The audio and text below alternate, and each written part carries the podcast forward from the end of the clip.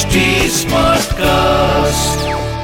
आप सुन रहे हैं एच डी स्मार्ट कास्ट और ये है फीवर एफ़ प्रोडक्शन देखिए ज़िंदगी में सच का एहसास सबसे बड़ी बात है।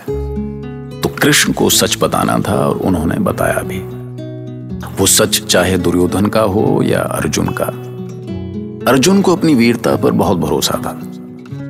लेकिन कृष्ण इशारे इशारे में ही बता गए कि भैया, तेरी वीरता कहीं काम भी नहीं आई। द्रोण, भीष्म, कर्ण या जयद्रथ जैसे महारथी वीरता से नहीं, युक्ति से मारे गए। और अर्जुन को अपनी ताकत का सच समझ में आ गया। मतलब असली खिलाड़ी कृष्ण ही थे। बाकी तो सब प्यादे थे। जब नकुल सहदेव के सगे मामा शल्य कौरवों के सेनापति बने, तब कृष्ण ही थे जिन्होंने बताया कि युद्ध में इमोशंस का कोई मतलब नहीं होता। रणभूमि में जो साथ है, वो सगा है और जो सामने है, वो दुश्मन है।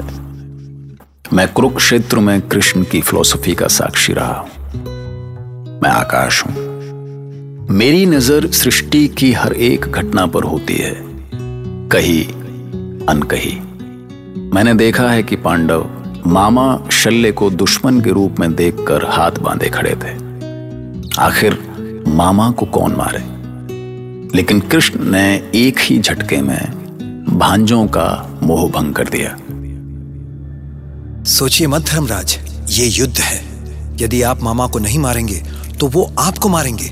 और जब उन्हें अपने भांजों से युद्ध करते हुए कोई पीड़ा नहीं हो रही तो आपको किस बात की पीड़ा है? उठाइए अस्त्र। और प्रहार कीजिए।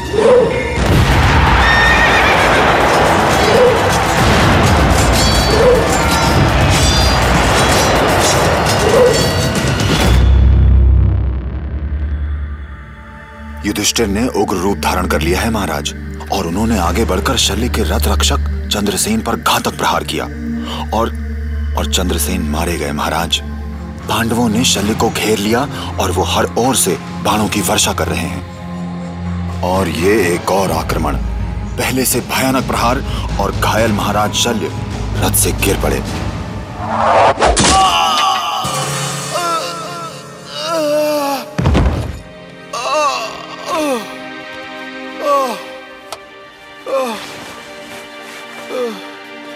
मामा?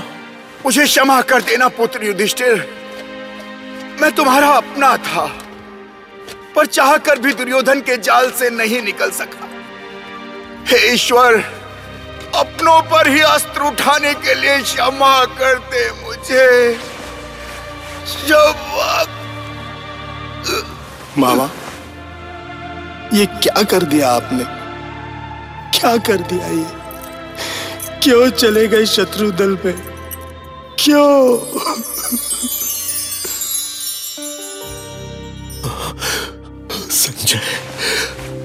संजय मेरा दुर्योधन तो जीवित है ना अभी। कहा है वो? किसके साथ युद्ध कर रहा है मेरा पुत्र? बताओ। दुर्योधन बहुत दुखी दिखाई दे रहे हैं महाराज। वो महाराज शल्य के मृत शरीर के पास बैठे हैं और ये गांधार राज शकुनी भी उनके पास आ पहुँचे हैं। भांजे तुम ठीक तो हो ना? मामा शकुनी आप यहाँ क्या कर रहे हैं? अपनों की मृत्यु देखने आए हैं आप। अपने भांजों की पराजय के साक्षी बनने आए हैं यहाँ। ऐसी संकट की घड़ी में भी मामा शल्य को अकेला छोड़ दिया आपने? नहीं भांजे, नहीं, मैंने मैंने उन्हें नहीं छोड़ा था भांजे। तुम्हारे शल्य मामा ने मेरा साथ छोड़ दिया था। किंतु मैं प्रतिशोध अवश्य लूँगा। भयानक प्रतिशोध लूँगा मैं। युधिष्ठिर देखा भांजे अभी तो ये युधिष्ठिर रथहीन हुआ है। अब प्राणहीन भी होगा क्योंकि अब निर्णय की घड़ी आ गई है भांजे। मैं इस युधिष्ठिर से निपट लूँगा मामा आप उलूक के पास जाइए। वहाँ उलूक का सहदेव से भयानक युद्ध चल रहा है। क्या? मेरा पुत्र उल्लूक संकट में है? हाँ मामा। शीघ्र जाइए उसके प्राणों की रक्षा कीजिए। मैं अभी जाता हूँ। तुम मेरी यही प्रतीक्षा करो। आज तुम्हारा ये मामा अपना अंतिम दाव चलेगा भांजे। और यदि आज मैं नहीं भी लौटा तो भी तुम्हें अपनी विजय की ही सूचना मिलेगी भांजे। पर आप ऐसा क्या करने जा रहे हैं मामा? ये मत पूछो भांजे। कुछ मत पूछो। बस मेरे लाडले अलूक का ध्यान रखना। विजय के उल्लास में कहीं अपने उस भाई को भूल मत जाना। मेरा मे, मे, मेरा प्रिय है वो। चलो सारथी। रथ पड़ा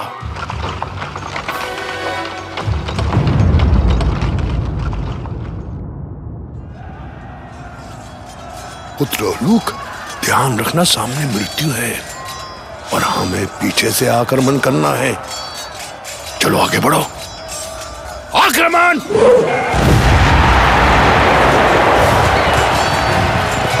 सहदेव, शकुनी को रोको।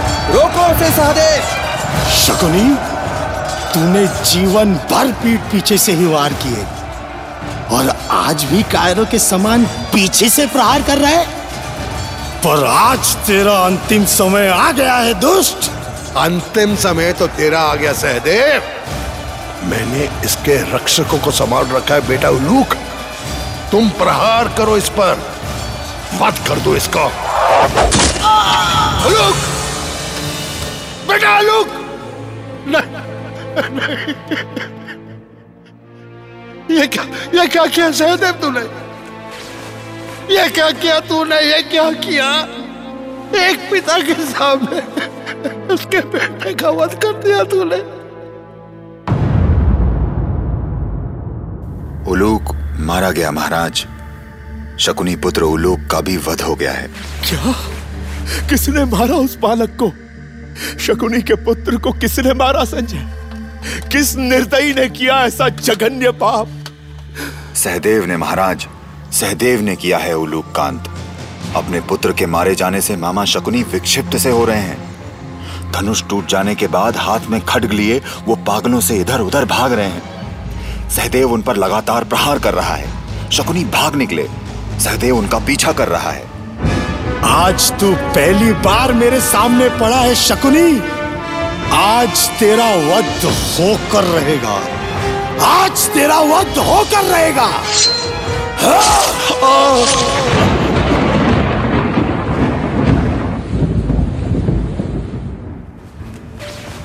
क्षमा, पिताश्री। क्षमा कर दो अपने इस पुत्र को। आपका ये सुख नहीं, अपना वचन नहीं निभा सका। कुरुवंश का नाश नहीं कर सका ये सुख नहीं चलिए। तू जीत गया। तू जीत गया और मैं हार गया। भांजे, मैं तो जा रहा हूँ।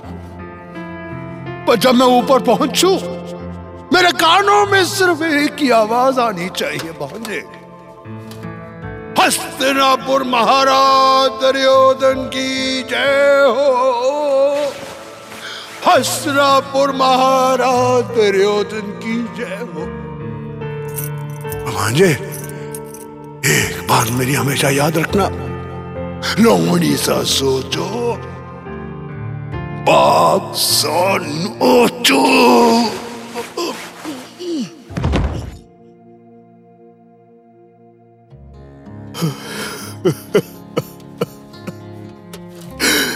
दुर्योधन, मेरा पुत्र दुर्योधन अकेला हो गया। अकेला हो गया मेरा पुत्र। संजय, जाओ संजय। देखो देखो वो कहा है। जाकर उससे मिलो, उसका हौसला बढ़ाओ पुत्र। उससे अगर कुछ हो गया तो मैं भी मैं भी जी कर क्या करूँगा? क्या करूँगा? मैं देखता हूँ महाराज।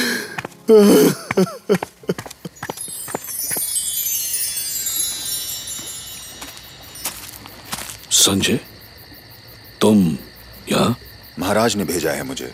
आपका समाचार जानने आया हूँ। अभी अभी मेरी पराजय नहीं हुई संजय। जीवित हूँ मैं अभी। देखो मेरी मेरी आँखें देख सकती हैं कान सुन सकते हैं मेरी बुझाएँ देखो देखो।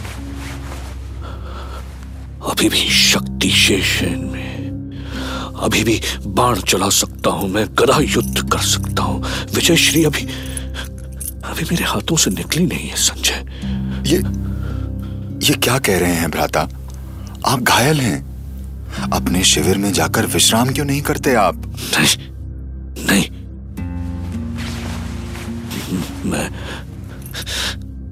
मैं शिविर में नहीं जाऊँगा। शिविर में नहीं जाऊँगा मैं, नहीं? और और संजय, तुम भी मत जाना। तुम भी मत जाना वहाँ। बिल्कुल मत जाना संजय, वहाँ वहाँ आत्माएँ भटक रही है मेरे। मेरे भाइयों की अतृप्त आत्माएँ, आचार्य द्रोण और मामा शकुनी की आत्माएँ वो वो भयानक आवाज़ से मुझसे प्रश्न कर रही है, संजय। उन्हें उन्हें क्या उत्तर दूँ उन्हें क्या उत्तर दूँ मैं, संजय? बोलो बताओ उन्हें क्या बताओ कि ऐसे महायोद्धाओं के साथ होते हुए भी मैं पांडवों को क्यों परास्त नहीं कर सका, संजय? नहीं भ्राता, ऐसा कुछ नहीं है। कोई आत्मा नहीं है वहाँ। चलिए। मेरे साथ शिविर में चलिए। आपको विश्राम की आवश्यकता है।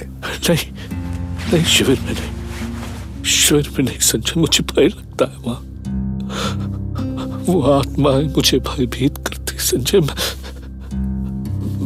मैं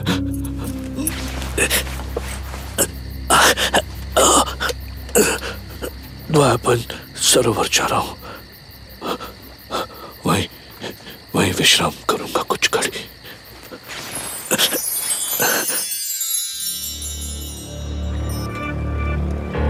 नीच दुर्योधन कहाँ छिपा है निर्लज? मैंने उसे ढूंढ लिया है भैया भीम। आइए मैं बताता हूँ कहाँ छिपा है वो। तो चलिए केशव आज मैं अपना अंतिम प्रण पूरा करूँगा।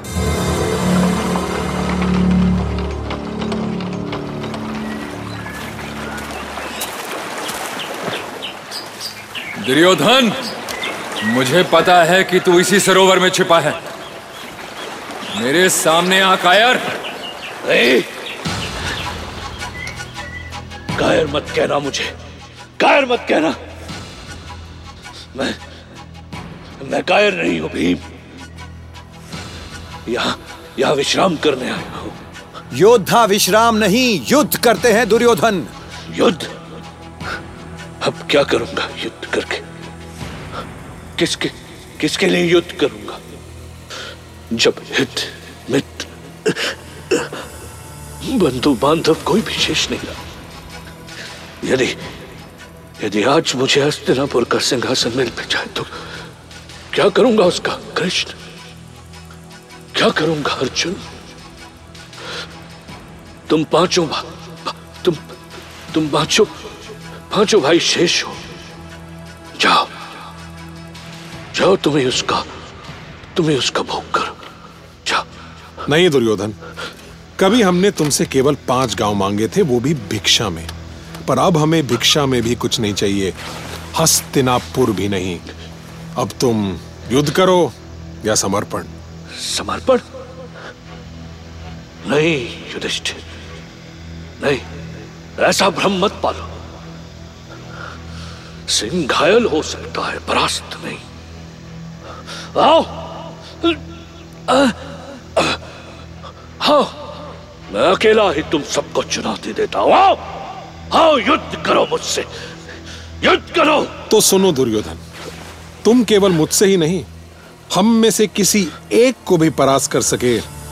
तो सब कुछ तुम्हारा। तो सावधान पांडवों आ रहा हूँ मैं। अपना वचन भूल मत जाना एक एक करके सबसे लड़ूँगा मैं।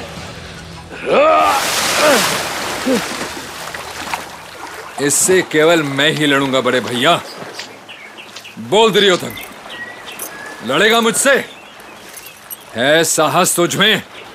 घायल सिंह भी तेरे जैसे को चीर सकता है भीम।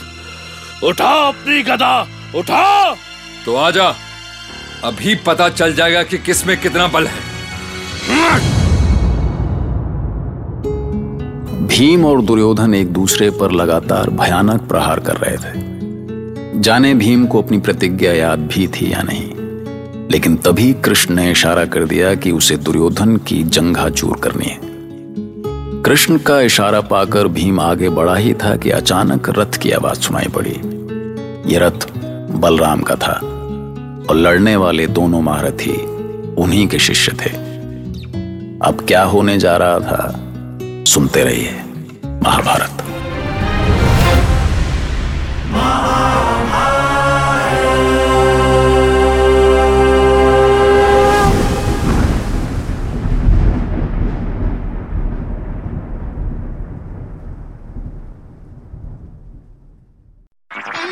आप सुन रहे हैं एच डी स्मार्ट कास्ट और ये था fever FM production H smart cast